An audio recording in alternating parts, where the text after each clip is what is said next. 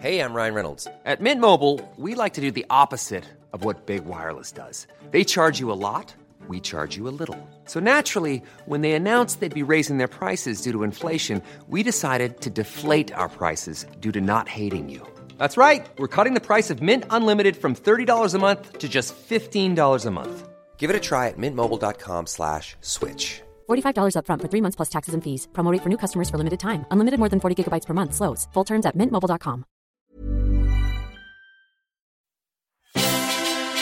I'm the most scientific, the most artistic, the most creative. I'm the greatest scientific fighter of all time. Welcome to the history of the Heavyweight Championship, a podcast series from Yahoo with me, Steve Bunce. And odds are I don't get knocked out. In this continuing series, I will look at one year in the sport's history, the main fighters, their great nights, their failures, and the dramatic and crazy changes in the sport that took place during the 70s. Right uppercut did the job. I don't think he's going to make it, friends. This is the history of the Heavyweight Championship. Every one of the main fighters. It is the decade of champions.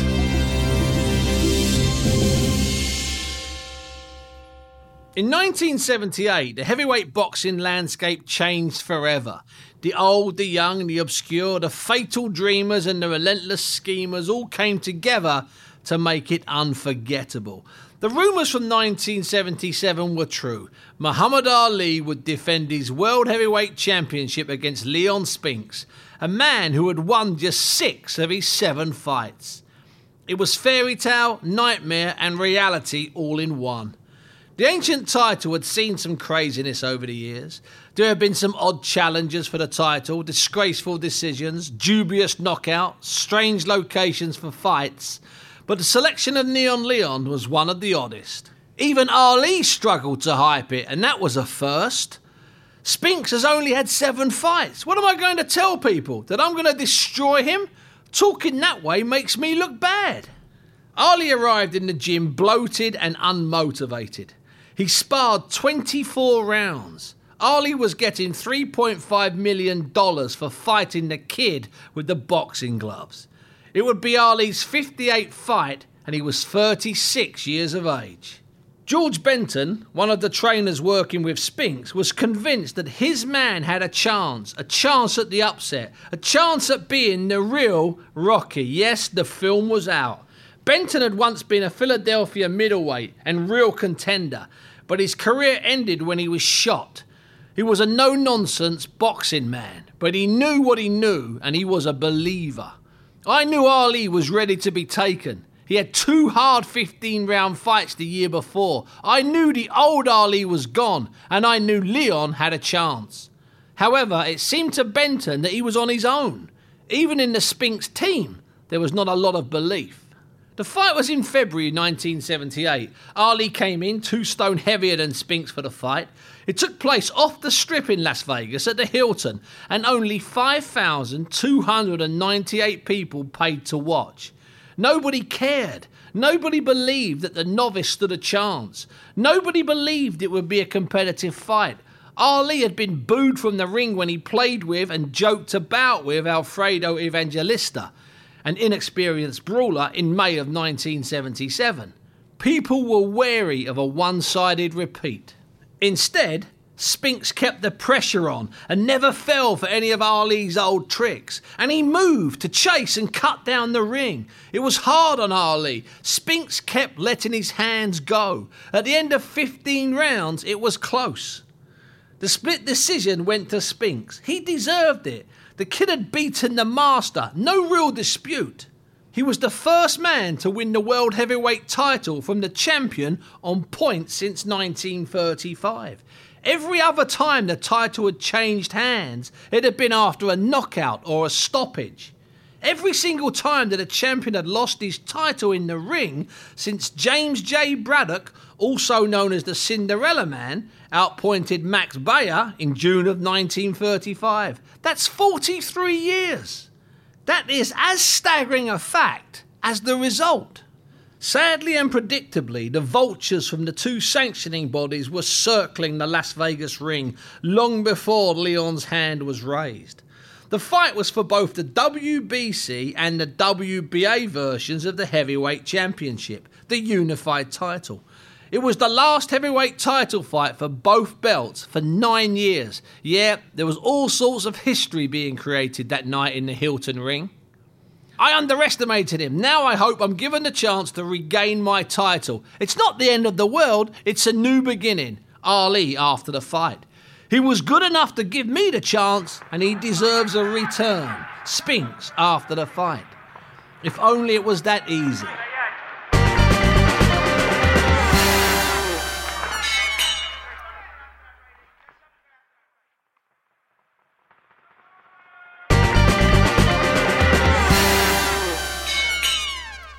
So much was happening in the shady, sleazy, and powerful corridors of boxing power and control. The Don King and Bob Arum promotional war was a tasty sideshow attraction in 1978. Arum is one of the most devious and evil individuals I have ever met, who builds a success road on deviousness, King on Arum. Everybody knows what King is a total charlatan. Arum on King. First, in March, the WBC sanctioned a fight between Larry Black Cloud Holmes and Ernie the Acorn Shavers for the right to fight Kenny Norton for the WBC heavyweight title. Norton had won a WBC final eliminator in 1977 when he beat Jimmy Young, and knew at the time that if Ali refused to fight him, he would be upgraded to full WBC heavyweight champion of the world. There was an offer from Don King of $2 million to Spinks to fight Norton. It was refused. The WBC president for life, Don Jose Sulaiman, ordered Spinks to fight Norton. He refused. On March 29, 1978, Leon Spinks was stripped of his WBC heavyweight title. Kenny Norton was the new champion. So Holmes was set to fight Shavers for the right to fight Norton for the title. Holmes was unbeaten in 26, but was overlooked, ignored, and many considered him cocky and arrogant. He had struggled for presence, and in the timeless age of fighters like Ali and George Foreman, that was not good news. On the eve of the Shavers fight, Pat Putnam wrote in Sports Illustrated Larry Holmes is 28 years old, 6 foot 3, and 210 pounds. One of those heavyweights who seem vaguely familiar. For six years, he has been fighting mediocre opponents, men going nowhere or coming back from there. Holmes beat Shavers in a controlled, smart fight, taking no risks and winning all 12 rounds. He was not the favourite and he had done a great job. His punches numbed your bones. He punched harder than all the guys I fought, all of them Tyson, Cooney, and Norton. Holmes told me one day in 2000 in his beloved hometown of Easton Pennsylvania. Four days after beating Shavers, a fight for the WBC heavyweight title was arranged for June in Las Vegas. It was the past against the future. Holmes, the challenger, and Norton, the champion. It would be a classic. Meanwhile, Spinks had accepted an offer from Bob Arum to fight Ali in a rematch scheduled for September. The offer was for $5 million each. It would be a history fight, and Leon would do his very best to set records of excess and outright lunacy. He would have a reign like no other heavyweight in history. In June, at the Sports Pavilion, that sacred old venue out behind the pools at Caesar's Palace in Las Vegas, something very special took place over 15 glorious rounds. Holmes had the better, faster start, and then Norton came right back, winning rounds 6 through 11. But this was an old fashioned 15 round war.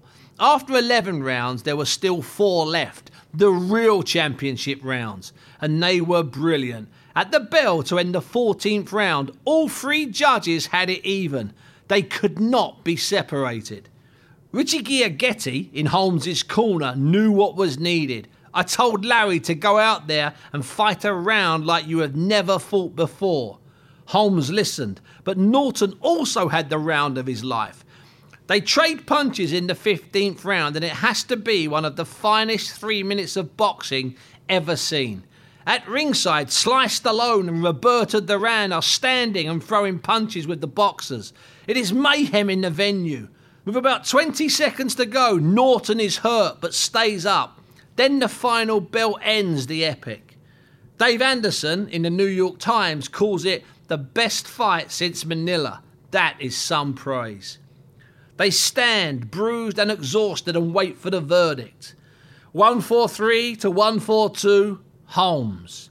143 to 142, Norton. And finally, 143 to 142 for Holmes. It's cruel on Norton, but somebody has to lose. I thought that Norton won the last round. That's just my opinion. Sweet Kenny Norton would box until 1981, losing a couple of massive fights and never getting another world title fight. A real heavyweight fighter from the sport's greatest decade.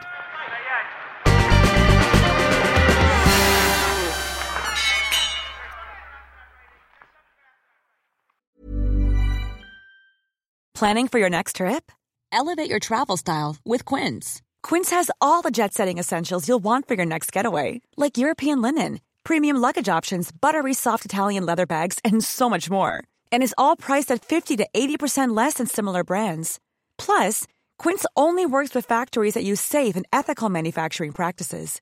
Pack your bags with high-quality essentials you'll be wearing for vacations to come with Quince. Go to quince.com/pack for free shipping and 365-day returns.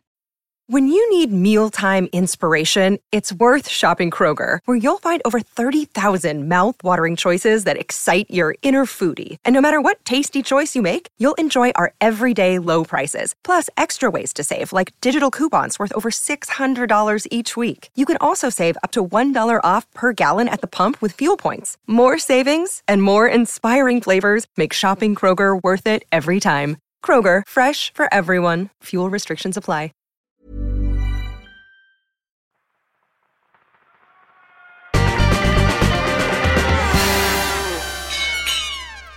Spinks and Ali had their rematch set for September 15th at the Louisiana Dome in New Orleans. Ali got serious this time. His team wore t shirts with Third Coming written on the chest. There is a story, probably true, that the day after the loss to Spinks in February, Ali returned to his Chicago home and got up at 2 a.m. to run. He ran and ran. A friend followed in his car as the deposed champion ran and shadow boxed under streetlights. And Ali was shouting, Gotta get my title back, gotta get my title back. Who cares if it didn't happen? You just want it to have happened. Spinks did not get serious. He had just the WBA heavyweight title, but he was still the champion of the world. He had also beaten the man, as they say. The new heavyweight champion was somehow given a quarter of a million dollar advance for training camp, and you better believe he did his very best to spend all of it. Here follows a list of Spinks's crazy moments as his life fell to pieces, from the moment he met Ali in February up until the first bell in New Orleans, just seven months later. This is an X rated list, even for the boxing business. He was arrested seven times, handcuffed and pictured and on the pages of newspapers. He crashed his modified Lincoln Continental in Detroit and his souped up Corvette in Ohio. He was charged with speeding in North Carolina. Spinks was all over the place and going there fast. He was busted for cocaine possession, a tiny amount with street value of just $1.50. But this is the man that followed Ali, the heavyweight champion of the world. However, even more disturbing were his disappearances. He would walk in the front door of a hotel and out the back. The man in charge of tracking down the champion when he went missing was Mr. T. Yet that Mr. T. Before he was fighting in Rocky, he had become friends and then bodyguard to Leon Spinks. Mr. T knew where to look. The fighter was causing his promoter, Bob Arum, a lot of grief.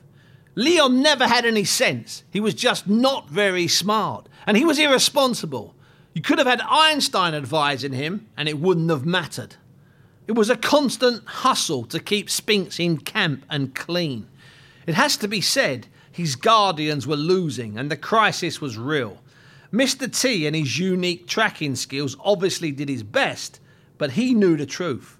The more cocaine he snorted, the less he trained, and the less he trained, the more out of shape he got.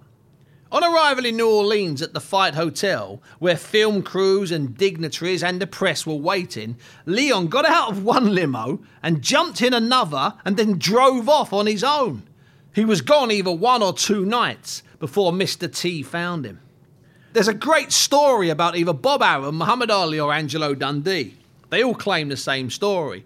Coming down to the hotel lobby at 6am in the week before the fight and seeing Leon. He says hi. They think at first he has been running, and then they realise he is coming in from a night out.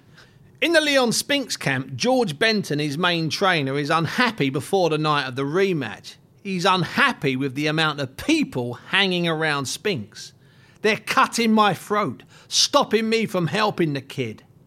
Perhaps the craziest story about the build up to the fight, and one that I have been told several times, and in mostly the same way, involves Leon's six foot tall wife, Nova. She stood taller because she had a high afro hairstyle. Anyway, Leon Spinks goes missing on the afternoon of the fight. He is found by Nova and Mr. T in a cheap hotel room. He has been drinking, and he is not alone. It's just over an hour before the first bell. He is taken to the dressing room where Benton and a growing band of men are waiting. It is chaos. It is a disgrace. Ali, on the other hand, had done everything right in training, had dropped a few pounds, but he was in the right place. He knew this time it was a fight. This time it ain't the fat man that took him too casual in Las Vegas last February. This is the real Ali. Ali had also gone to Russia to meet with Communist Party leader Leonid Brezhnev in June. He had a plan to solve racism, leprosy, famine, and all of the world's other problems. Brezhnev backed him, and Johnny Cash backed him, and Libya's President Gaddafi also backed him. Now that is a contrast of summers. In the Superdome, there were 63,350 people. The glitter is back and at ringside, Jackie O, Jackie O Onassis, and John Travolta are watching. The real Ali fights like a dream. Spinks often fights like he is in a dream. At the end of the fifth round, Benton is unable to even get close to Spinks in the corner because of all the hangers on attached to him, and he leaves. He walks away from the fight and his fighter as the bell sounds for round six. He's distraught. What can I do? There were 10 people up there in that corner. There were too many amateurs up there. It was like watching your baby drown. There was nothing you could do about it. Ali wins, wins easily, close to a shutout on points. He jabs, jabs, and waits for the right hand. Simple stuff. He makes history by becoming the first man to win the heavyweight championship of the world three times. Spinks, well, he looks relieved at the end, his shameless posse at his side. Hughie McIlvanney, writing in The Observer, said, Leon looked like a brave and powerful novice, burdened with inexperience and the extreme limitations of a recently converted amateur. Spinks went missing after the fight. It was the only way he knew. He called it the swoop. Those were dark days. Ali was instantly reflective. I'm going to sit down for six or eight months and think a bit. Then I'll decide whether to fight again. That is exactly what he did. Ali never fought again in the 70s. The miracle in New Orleans was his last offering in that decade. He was 36 years of age. Spinks was back in the heavyweight mix after Ali vacated the WBA title and retired in June of 1979.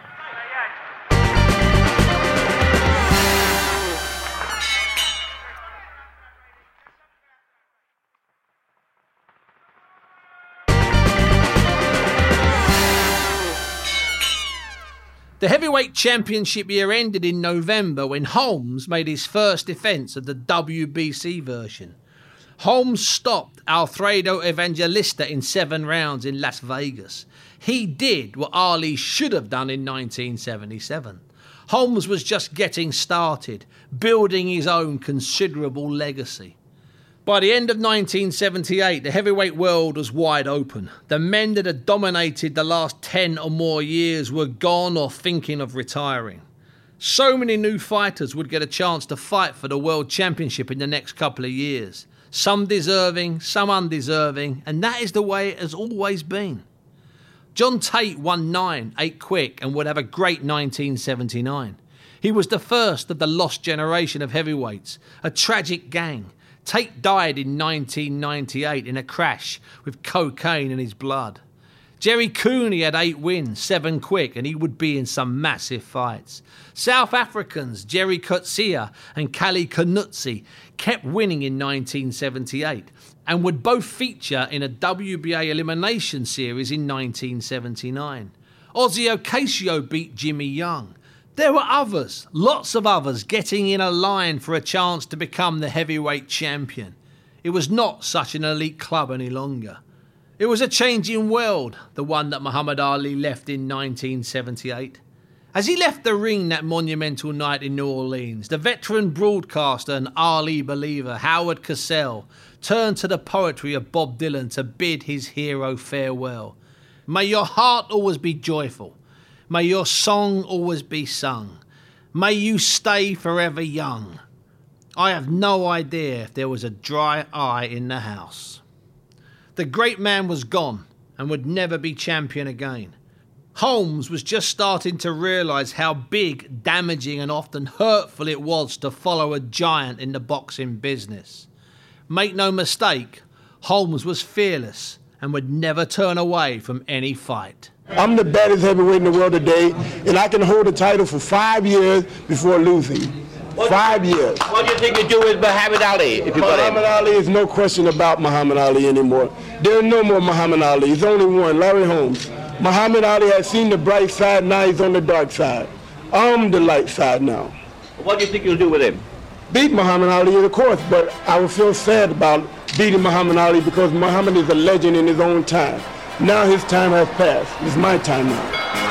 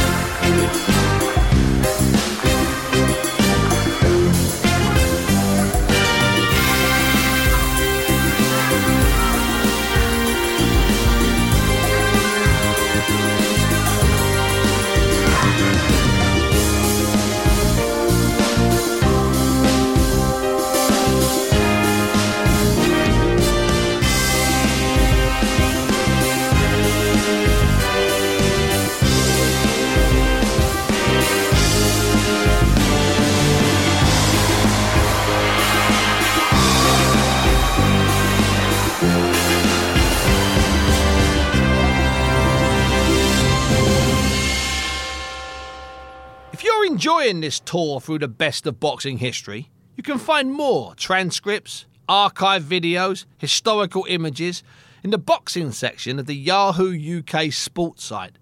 That's uk.sports.yahoo.com slash boxing. The history of the Heavyweight Championship is written and recorded by me, Steve Bunce, produced by Yahoo UK, with editing and sound design by Lolita Laguna. Hey, it's Danny Pellegrino from Everything Iconic. Ready to upgrade your style game without blowing your budget? Check out Quince. They've got all the good stuff shirts and polos, activewear, and fine leather goods, all at 50 to 80% less than other high end brands. And the best part? They're all about safe, ethical, and responsible manufacturing. Get that luxury vibe without the luxury price tag. Hit up quince.com slash upgrade for free shipping and 365 day returns on your next order. That's quince.com slash upgrade.